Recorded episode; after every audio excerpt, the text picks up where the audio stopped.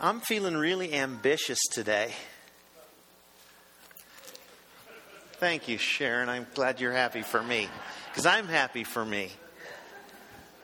No, seriously, I'm, I'm all caught up on my sleep. I never knew that losing an hour of sleep could be so detrimental to one's psyche, well being, whatever else you want to call it. Well, I think I'm all caught up. Are you caught up yet on your sleep? Now, those of you who said no, if I see you fall asleep this morning, I'm sorry, that's not going to cut it. Um, here's what I mean by I'm feeling ambitious today. I'm going to tackle two chapters in the book of the Revelation this morning. Now, relax. I know the math in your head is going two times what he already does. Oh, no. No, it, it's not going to be, it may be a couple minutes longer. I don't think so. One of the reasons I'm preaching first is so that we don't uh, bump up against our, our normal time frame too much so that we um, give extra difficulty and problems to our, our children's ministry that's going on down the hall. Um, I just really feel in my heart that I want to be done with this series by Memorial Day. Okay, that's a, a nice clean break uh, just before summer starts, and so we're going to do that. Chapter 15 in the book of the Revelation. If you have a Bible, you could turn there. I just want to say this this is an odd fitting, bouncing all over the place, somewhat disjointed, all over the map kind of chapter, all right? Have you ever watched a, a painter put the finishing touches on a painting, especially a portrait? You know, they'll be, this thing will look just about done to us, and they'll, oh, they'll do a little on the hair, and oh, that ear's not quite right, and got to fix the shirt, and they just kind of bounce all over the painting. It looks about done, and yet they're jumping all around, putting little touches on this thing before it's finally finished. That's a little bit of what chapter 15 is like. The first verse is a wrap up of chapter uh, 16, which is coming later. And then verses 2 through 4 uh, is a concluding statement to the interlude chapters 12 through 14 that we've looked at. And then it's, it's also an introduction to the next part of chapter 15 and what follows in chapter 16. Plus, it's very possible that chapters 15 and 16, in terms of a time sequence, happen before chapter 14. Are you thoroughly confused? Welcome to the book of the Revelation, huh? So, this chapter is a little bit like that. It's just kind of all over everywhere. And how does it fit chronologically? Well, we're not really totally sure. Chapter 14 was the scene of the, the Jewish martyrs who were killed during the Great Tribulation and the harvests of the kingdom. A couple different harvests with different uh, end results. Uh, the harvest into the kingdom of those who are believers in Christ, and the harvest into the wrath of God for those who never came to that personal faith. Chapter 15 is called by many the preparation of the bowls of God's wrath, okay? There's seven bowls of wrath that we're going to look at here in just a minute. It's the third of the three woes that. Uh, chapters, chapter 11 said were coming to all the earth the seals, the trumpets, and then finally the bowls. Um, these seven bowls of wrath are designed to, to first awaken mankind to the reality of God. You can't keep living like this and expect that there is no consequence, no price to pay. God saying, hello, trying to get the world's attention in terms of you can't keep living that way. And also to point out the reality of the final judgment that is indeed coming to this earth for those who do not repent of their worship of the beast and their rebellion against God. So if you'd stand, I'm going to read chapter 15 today just for the sake of time. We'll have readers for chapter 16, but I'm going to read it and then we'll quickly work our way through it. Then I saw another sign in heaven, great and marvelous, seven angels who had seven plagues, which are the last, because in them the wrath of God is finished. And I saw something like a sea of glass mixed with fire, and those who had been victorious over the beast and his image, and the number of his name, standing on the sea of glass, holding harps of God. And they sang the song of Moses, the bondservant of God, and the song of the Lamb, saying, Great and marvelous are your works, O Lord God the Almighty. Righteous and true are your ways, King of the nations. Who will not fear, O Lord, and glorify your name? For you alone are holy. For all the nations will come and worship before you, for your righteous acts have been revealed.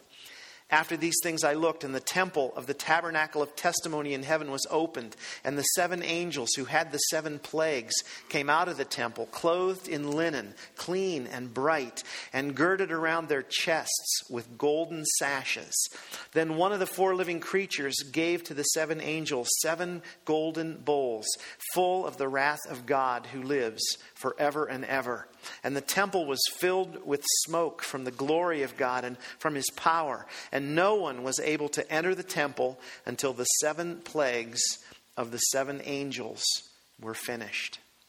You can have a seat. So let's quickly work our way through this chapter, all right? Then I saw another sign in heaven, great and marvelous. Remember, we're in the, we're in the section called the, the, the Great Signs section, and this is kind of the, the wrap up of some of that. Saw another sign in heaven, great and marvelous, seven angels who had seven plagues, which are the last.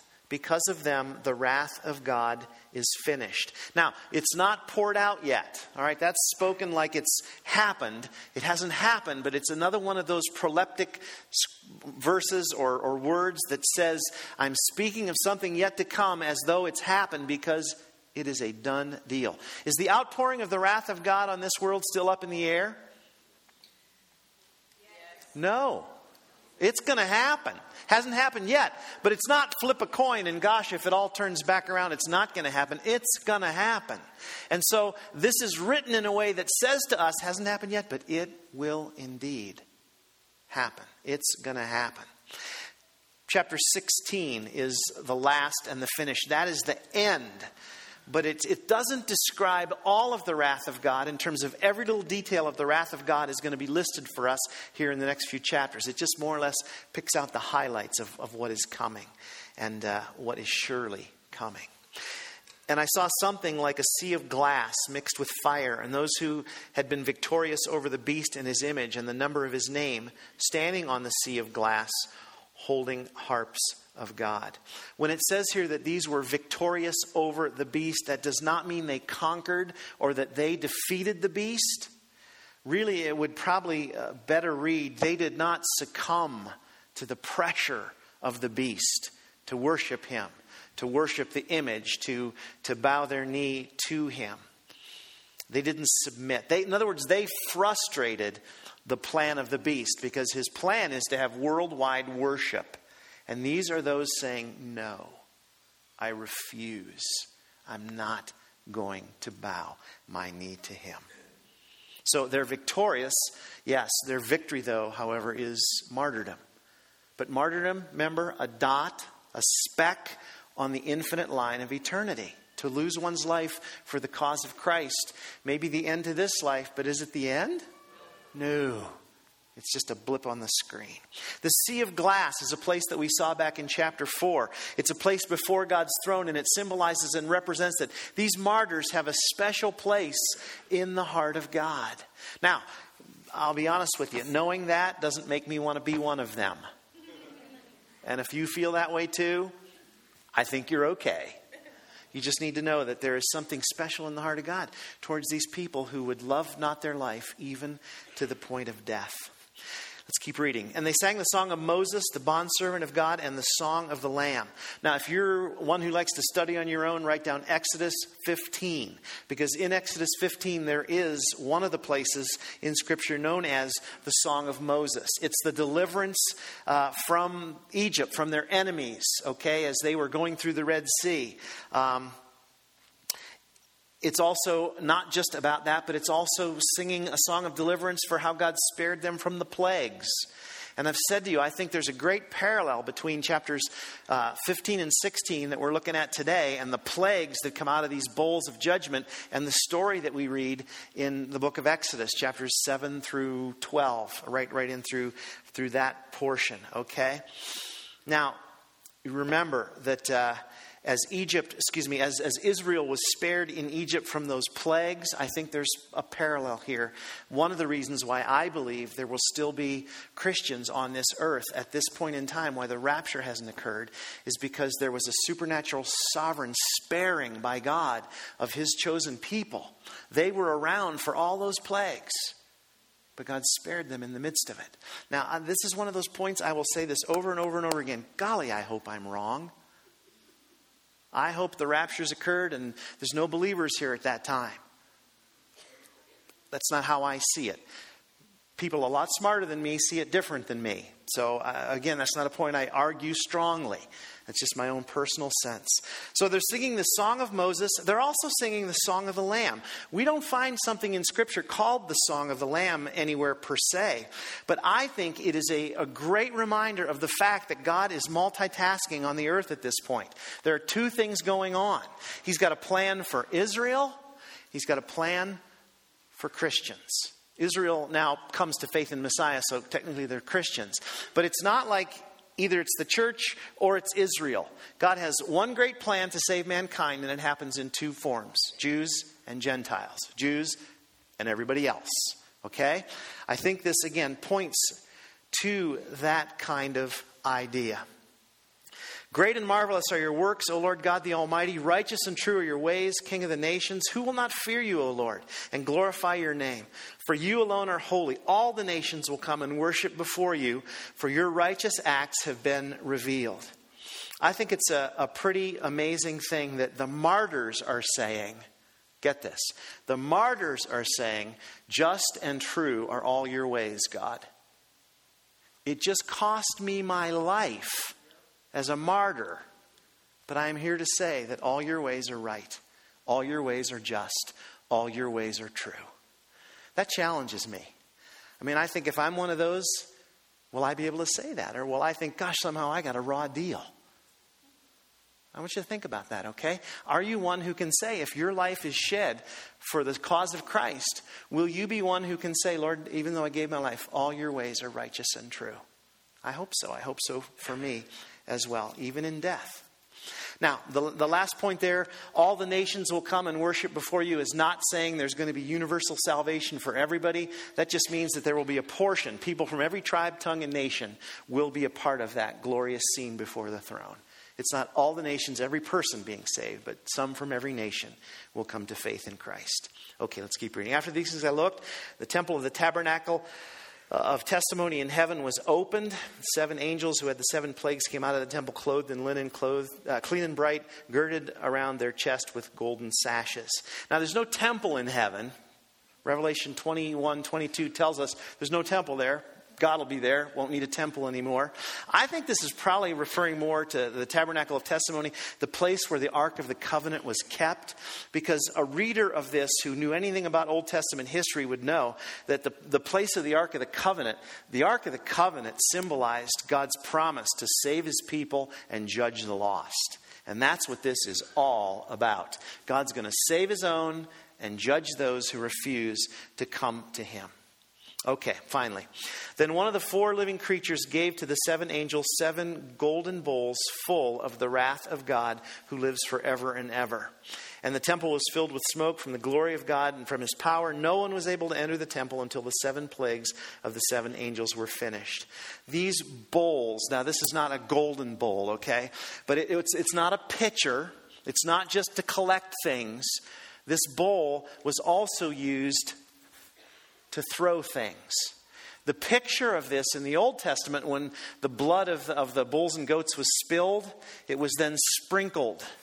And so, as we read on, especially in the next chapter, and you see it talking about the blood of the saints and how God, in his justice, turn around his fair play. You watch the role that blood plays in the next chapter. But it's not just a collecting agency, okay? This judgment is not sitting in a bowl somewhere to sit in a bowl somewhere. These bowls are going to be full of the wrath of God, and they are going to be not tipped over and poured, they are going to be scattered across the dwellers of the earth, mankind, those who refuse to come to faith in Jesus, those who worship the beast.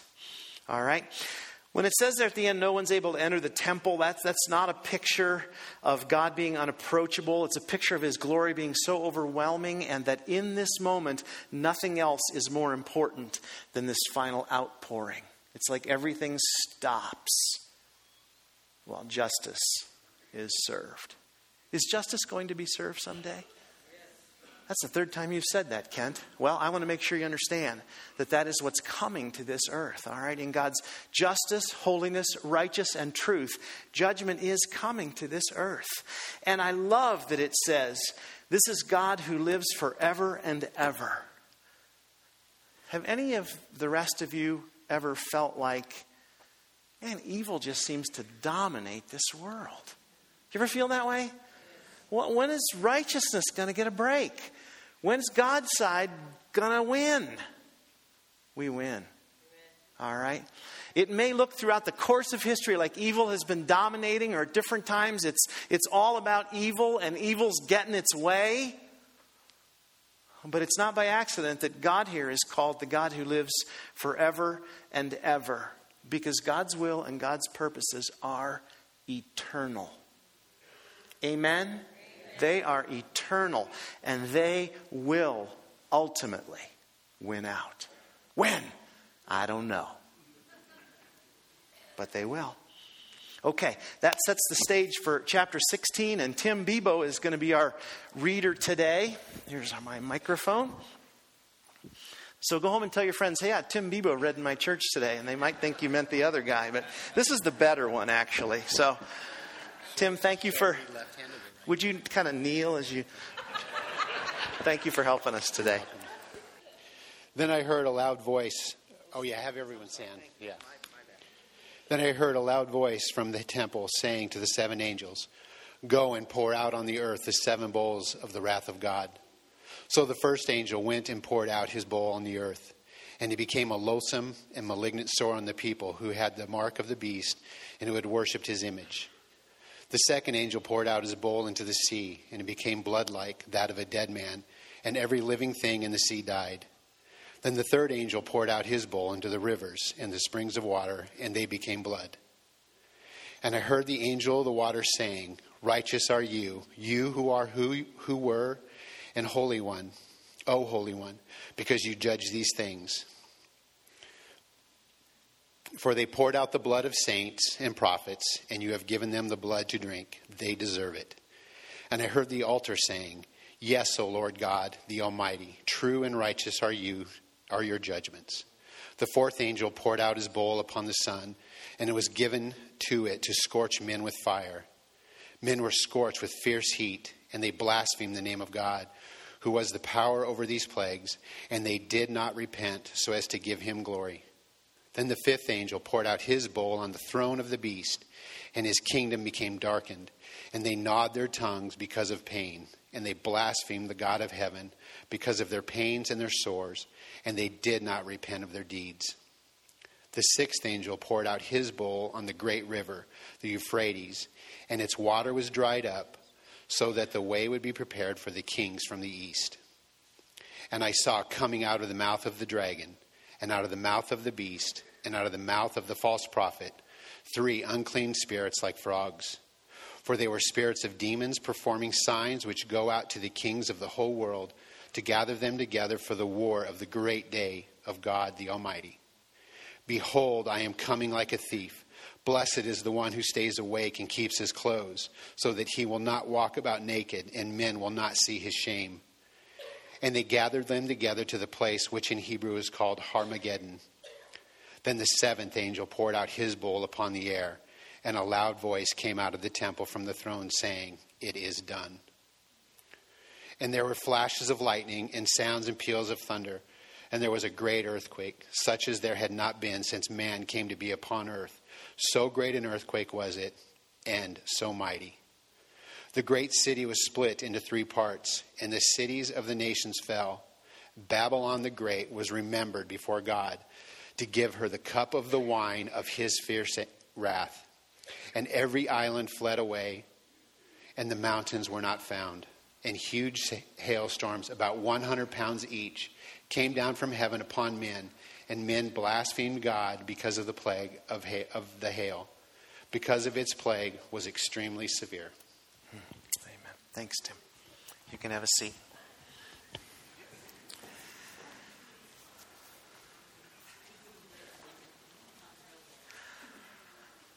I just want to say, wow. I mean, it's pretty intense, isn't it?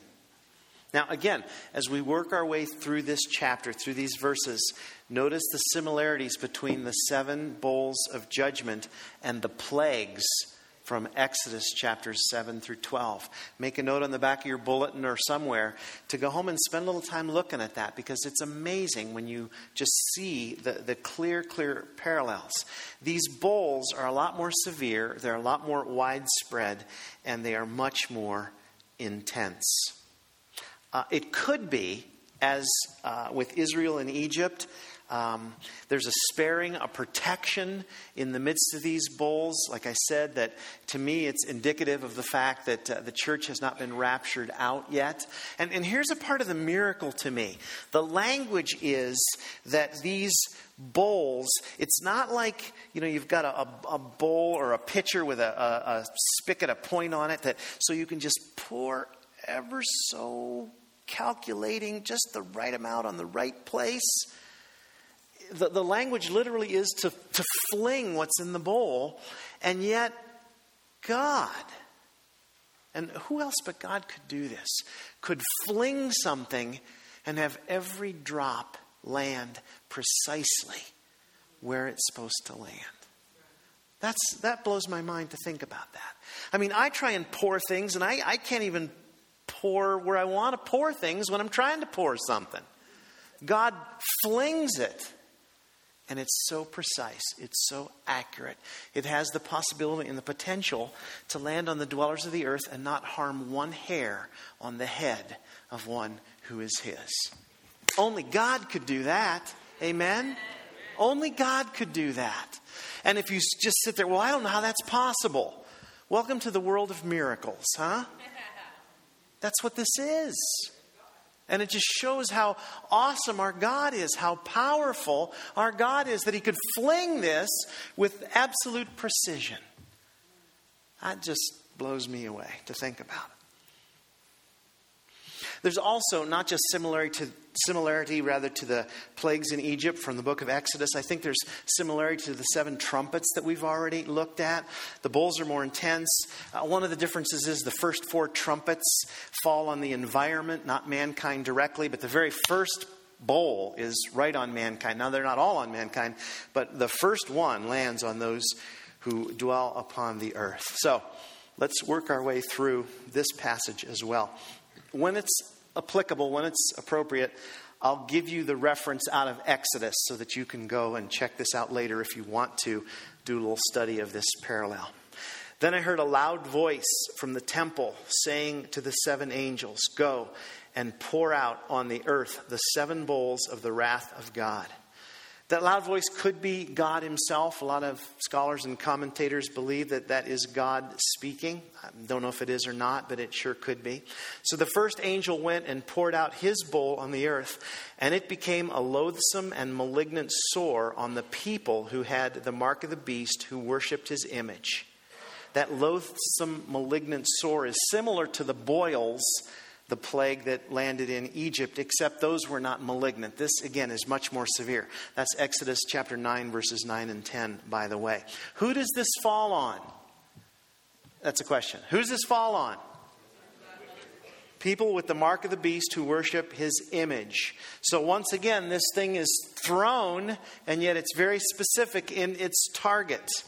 Now, if Christians are still here, and I think they are. Jews are still here. That's why the distinction is made that this lands on those who have the mark of the beast. That says to me, well, there must be people on the earth that don't have the mark of the beast, or you wouldn't make that kind of distinction. It seems to me as we work our way through this chapter, something else is happening also. Black is getting blacker, white is getting whiter, and the lines of demarcation are becoming clearer and clearer and clearer, are they not? It just heightens to a great degree. Loyalty to one side or the other is very, very distinct at this point in time. The second angel poured out his bowl on the sea, and it became blood like that of a dead man, and every living thing in the sea died. There was the waters of the Nile being turned to blood in Exodus chapter 7, verses 17 through 21. Everything died. With the seven trumpets, remember, a third of the sea became blood and a third of the things died. Now it's all of it, and everything dies. Could you imagine for one moment the stench that will be on the earth at this point in time? See, I've got a bad gag reflex. I do. I do. I, I could not change my kids' diapers growing up. No, not when I was growing up, when they were growing up. And uh, my wife always thought that was funny until a couple of my kids have the same thing. And then she finally went, I guess it's true. I just, uh, you know, I think I'd almost rather be a martyr and not have to be here for that with, with how that makes me feel. But, folks, it's going to be horrendous. I mean, the stench, the decay, the disease, flies, maggots. Ugh. It's just going to be terrible.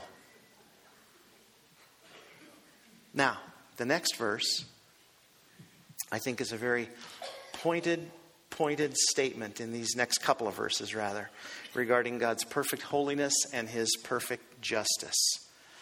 Then the third angel poured out his bowl into the rivers and the springs of waters, and they became blood.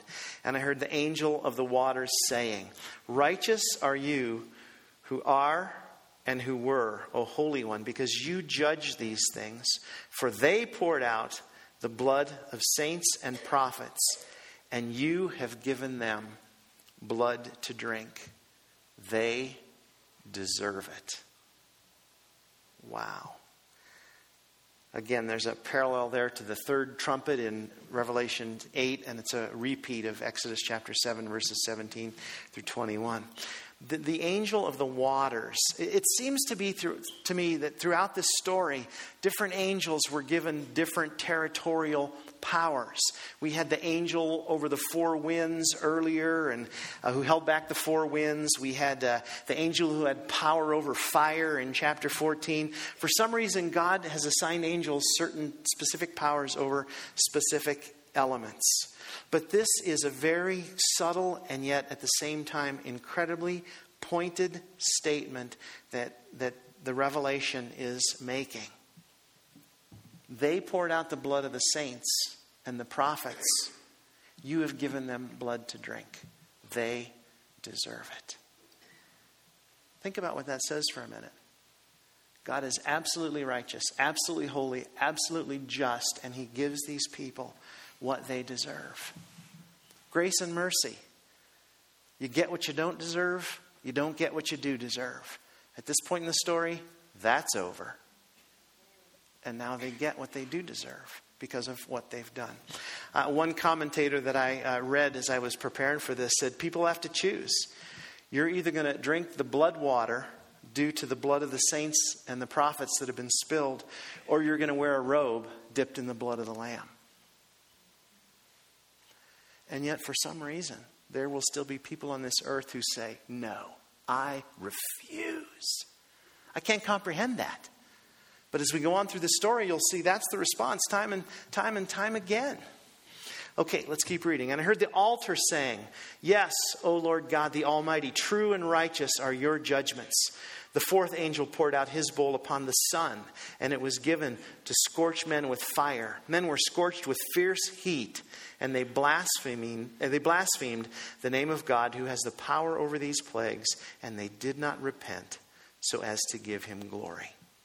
Now, is the altar speaking? Could be. Back in Revelation chapter 6, though, it was the voice of the martyrs who was coming up under the altars. And it, it could be the altar itself, or it would absolutely make sense that it's those martyrs again. Because back in that chapter, chapter 6, those were crying out for vengeance. How long, O Lord, until you, until you avenge our death? And this is the point at which that avenging is absolutely happening. This justice is coming from God. This fourth angel, this fourth bowl, it says is poured out on the sun. And it's going to scorch men with fire, with fierce heat, like, like sunstroke. Perhaps the, the ozone layer, some of the protective layers in the firmament, in, in the airway, is going to be burned up, and holes are going to be burned through that, so that the sun now has a power to scorch people to burn them. And the irony is, folks, they blaspheme the name of God who has the power over these plagues, says they knew who was behind this. They were not for one moment going, How could this be happening? What's going on? The heat is literally killing me. They're not, Why the blankety blank is this happening? They're saying, God, you're doing this, and I hate you all the more. You need to repent. I refuse to repent.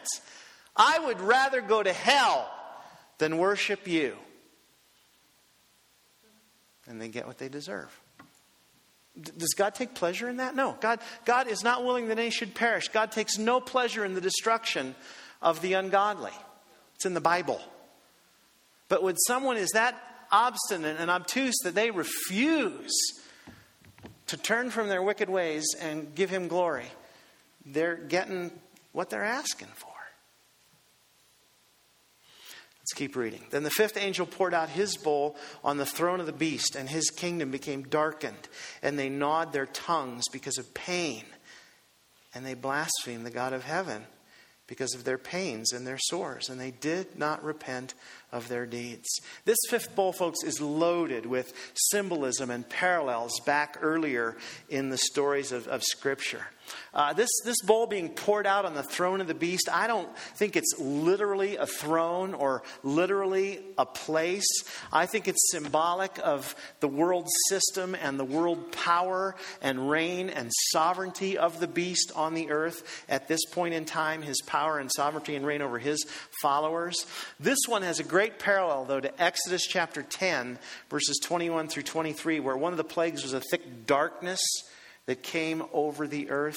It says in, um, in the scriptures that it was a darkness that was felt. Could you imagine a darkness that, that is so dark and thick that you, you could feel it? It's, it's like something we, we can't even imagine. It is so dark. And I think within that darkness is a picture and a reminder that they are so separate from God. Because God is light. And this is a darkness so dark you can feel it. Back in the story in the book of Exodus, one of the things that uh, they've studied was that Pharaoh thought himself to be uh, an incarnation or a living being who was the sun god, Ra, R A, Ra. Wouldn't that be interesting if this plague of darkness comes out because the Antichrist now is saying, Well, I'm the incarnation of God also. God says to the angel, Oh, yeah? Go show him what that's all about. And this absolute darkness is poured out on the one and his kingdom and his followers who think that he is God. He is now the light of the world, small l light.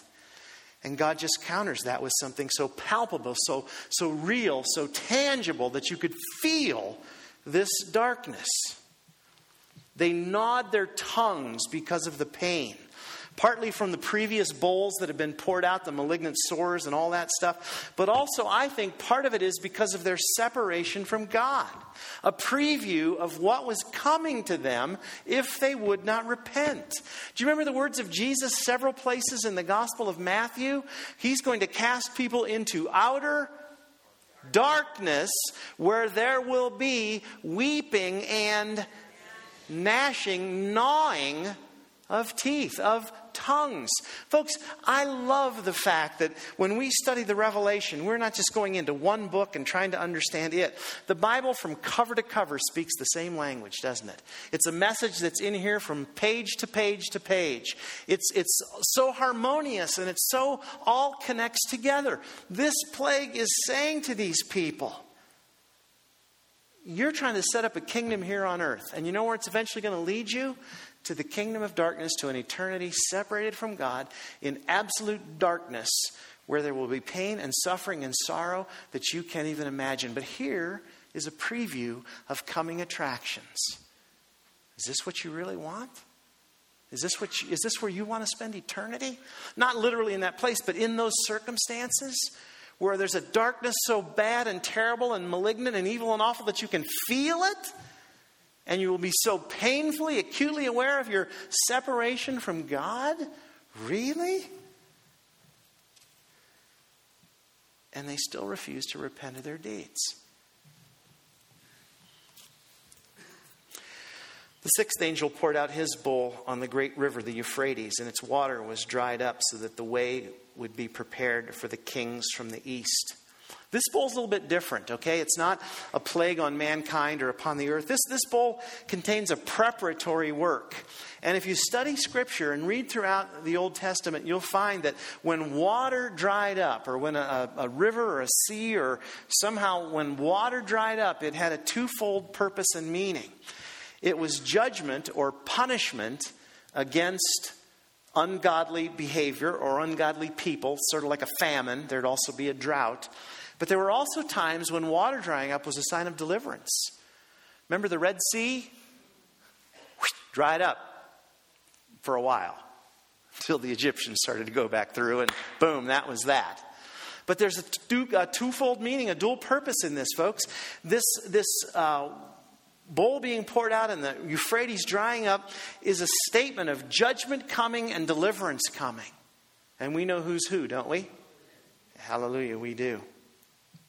The Euphrates, it, it could literally be the Euphrates River um, because where the Euphrates is situated is a clear pay, place and path where, in that final great battle that's going to take place at Armageddon, armies will come out of the east and out of the north Russia, Iraq, Iran, Syria.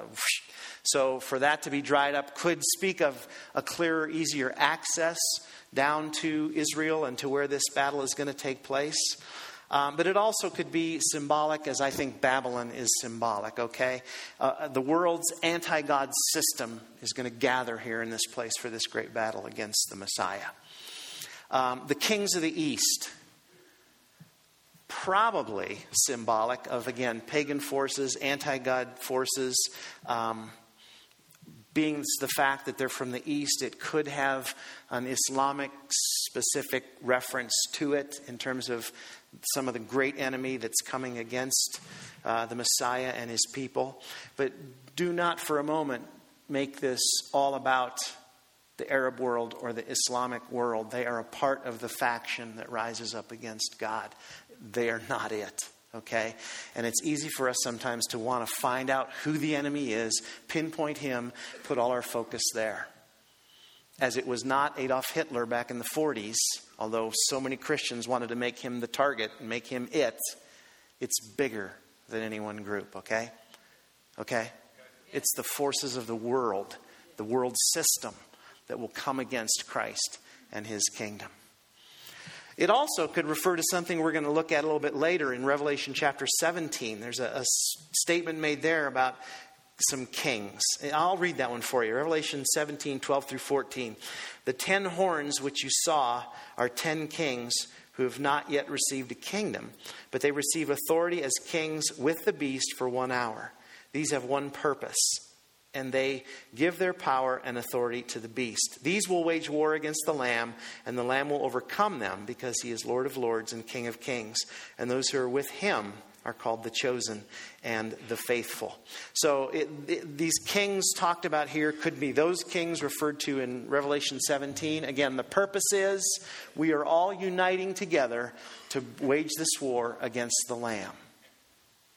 Now, before you get too nervous, you know, because I'm looking at some of you and your eyes are getting real big and you're looking kind of frightened, I particularly like the last sentence in this portion of Scripture.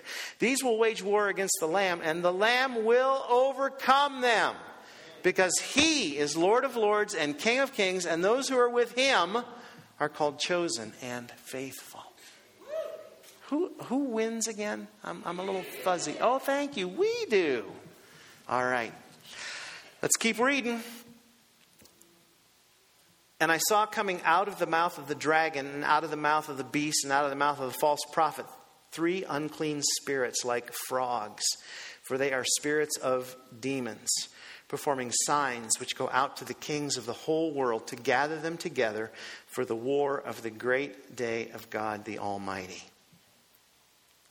As horrific as that sounds, as terrible as that is going to be, the first thing that we have to remember, okay? This stuff is not God permitted, it's not God allowed, it is God directed. It is God inspiring it, God causing it to happen.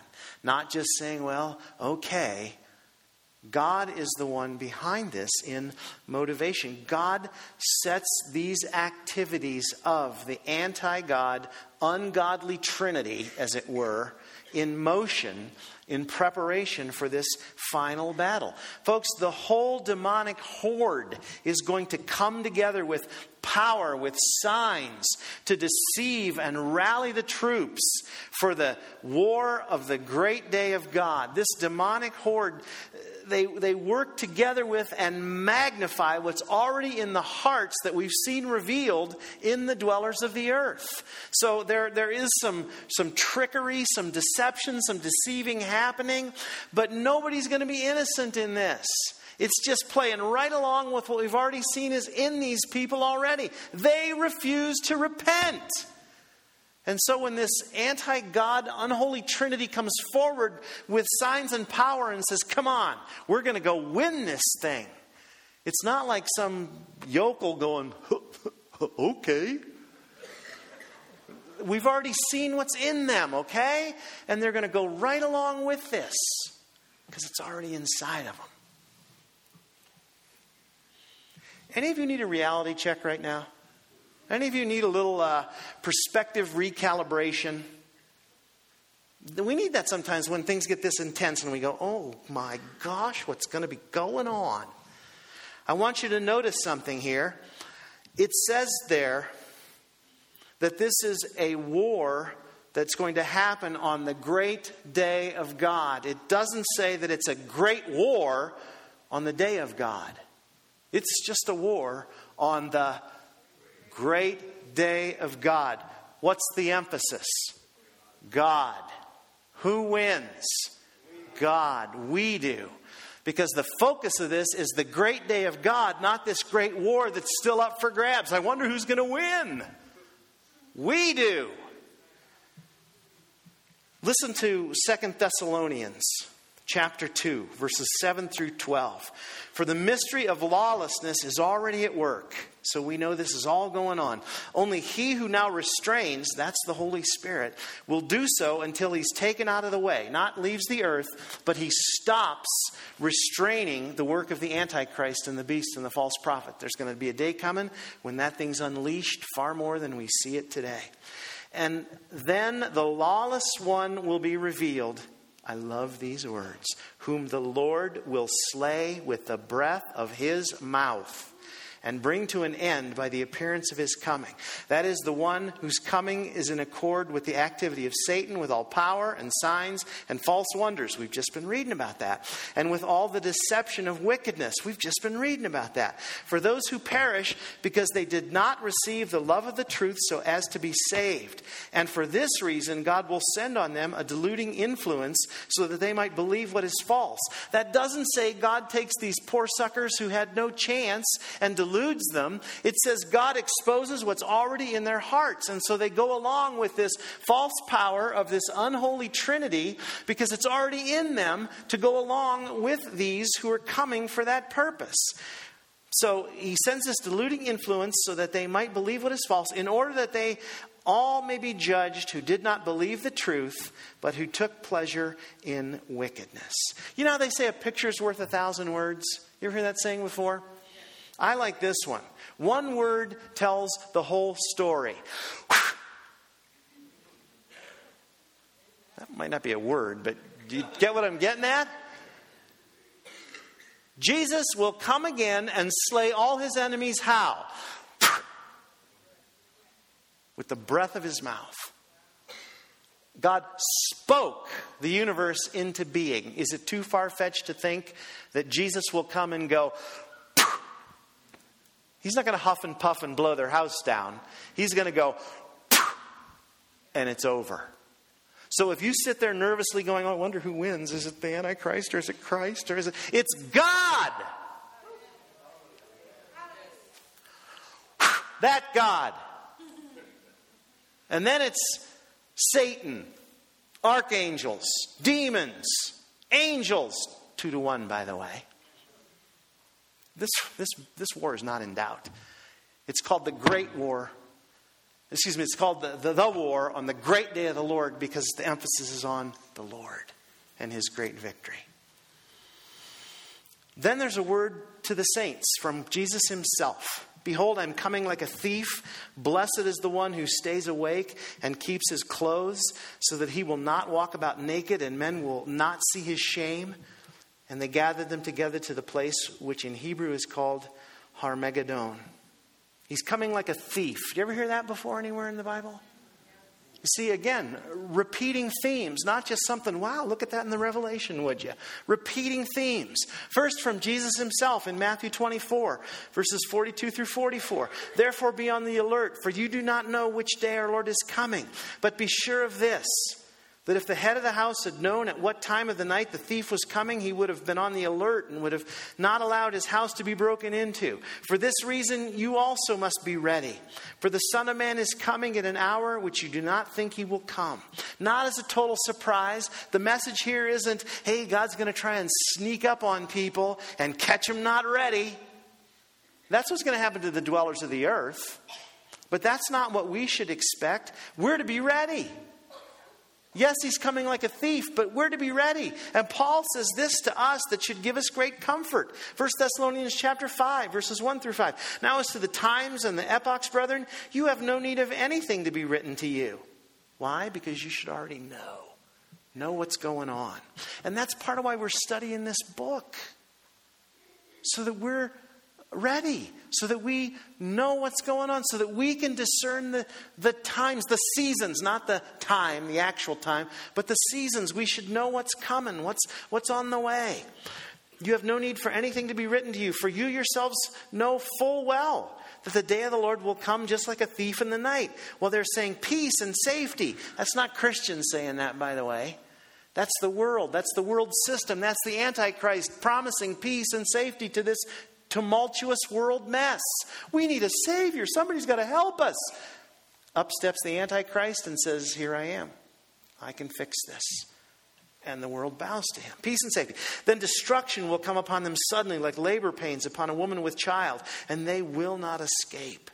But you, brethren, you're not in darkness that the day would overtake you like a thief. For you are all sons of light and sons of day. We are not of night nor of darkness. I love that. You are not of darkness. Look to somebody next to you and say, I am not of darkness. And now say to them, You are not of darkness. And by the way, here is one of the most exciting things to me in this whole chapter. We talked about the parallels between uh, Egypt and the plagues and what we see here with these bowls being poured out. If you go back and read in the book of Exodus, when the darkness came that, that was dark for three days and it was just, they could feel it, it was just so thick and so dark. It says the Israelites had light in their dwellings. So, whether that's light in your house or light in this dwelling because you are a temple of the Holy Spirit, if you are here on this earth at this point in time, you still have light. You will not be in this darkness. If I were a jump and dance and have a fit kind of person. I'd have one right now, but I'm not. So that's good stuff, is it not? This is not cause for fear or great concern. This is a reminder, an exhortation to us. I am coming like a thief. Blessed is the one who stays awake and keeps his clothes. Stay alert. Don't fall prey to the idolatry. Stay pure. Keeping your clothes, not having your nakedness exposed, is symbolic of those who go into idolatry and are unfaithful. They commit spiritual fornication, as it were. But we will not be surprised as this happens because we have the light. We are children of the light, not of darkness. They gathered together to the place which in Hebrew is called Har Megiddon. It's preparation for the great battle spoken of in chapter 19. I showed you this picture last week. Har Megiddon literally means the mountain of Megiddo. All right, several famous battles throughout the Old Testament took place here. This place is, is where the blood is going to be four to five feet high. It's, it's like 10 to 12 miles wide. It stretches for 200 miles. It's going to be cataclysmic. We'll look more at that when we get to chapter 19. Then the seventh angel poured out his bowl upon the air, and a loud voice came out of the temple from the throne saying, It is done.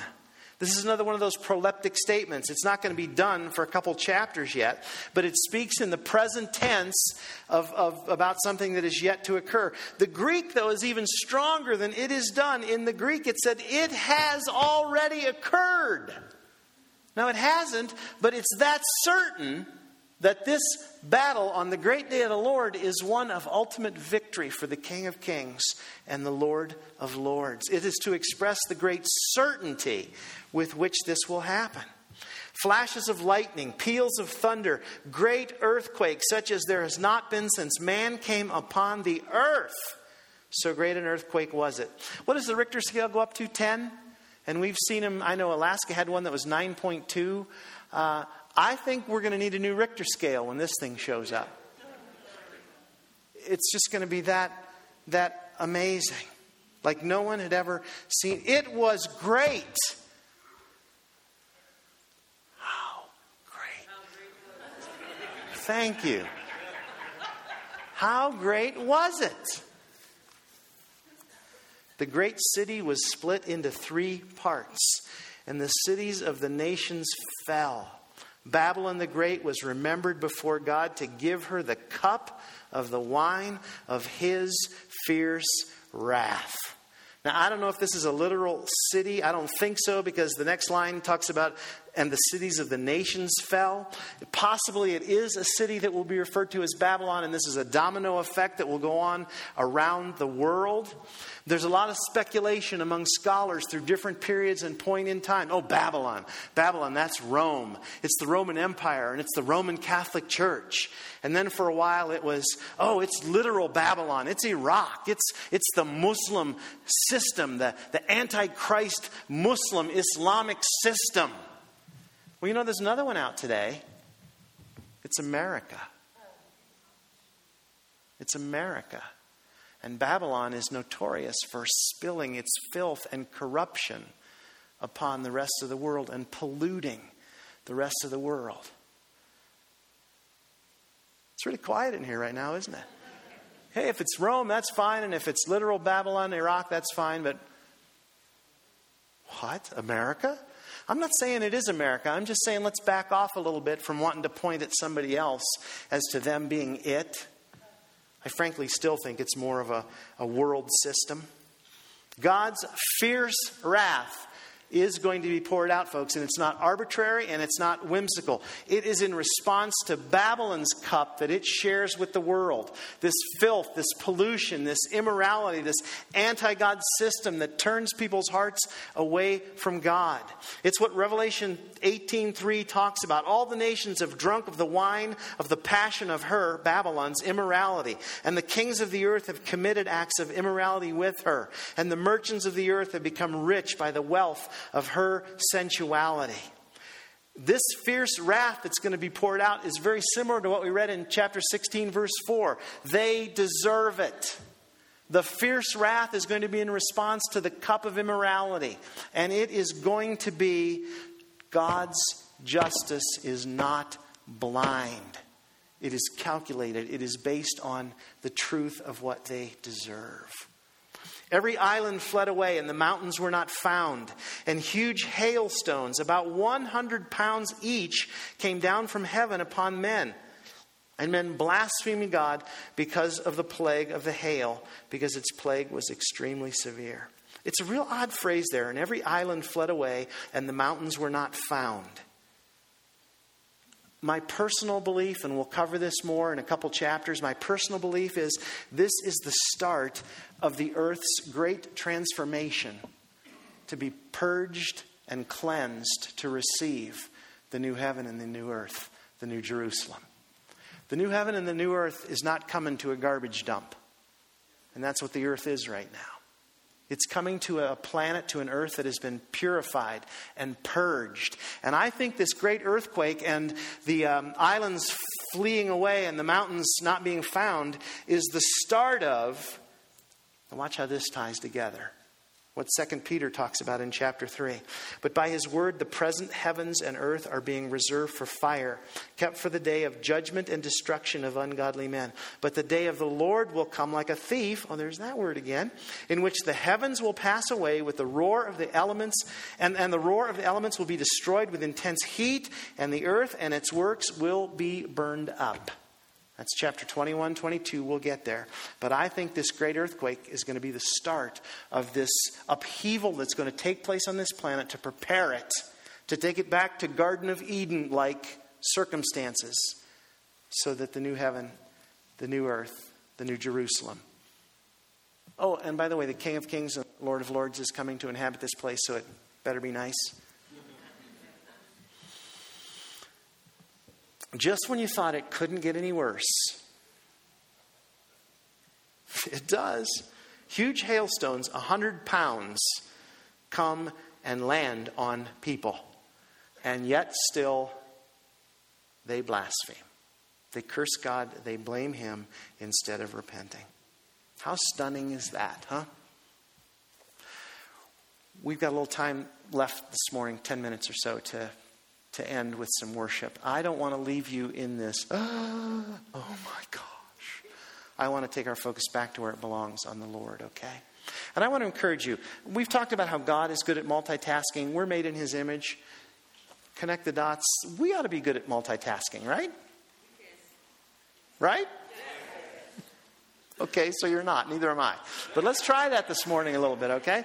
Even as we end with a, a brief time of worship this morning, I, I, would like to ask you to think about some loved ones, friends, neighbors that you have who are still at that point of shaking their fist at God. The whole point of this chapter is that they would turn, they would recognize that God is still trying to get their attention. Now, this paints a picture, but it's specific to the dwellers on the earth, those who won't. My personal belief is there will be those who will. This is a wake up call, and some will wake up even as we worship today, let's just take a few minutes to lift them up and pray that their eyes would be open, their hearts would be open to the truth. And I need the worship band out here. Otherwise, I'm going to lead us, and you wouldn't want, you talk about just when it couldn't get any worse. Wow. There we go. Hi, everybody. So, would you stand, please? We're going to worship, and I would encourage you to lift up a person or two that you know and love that's still in the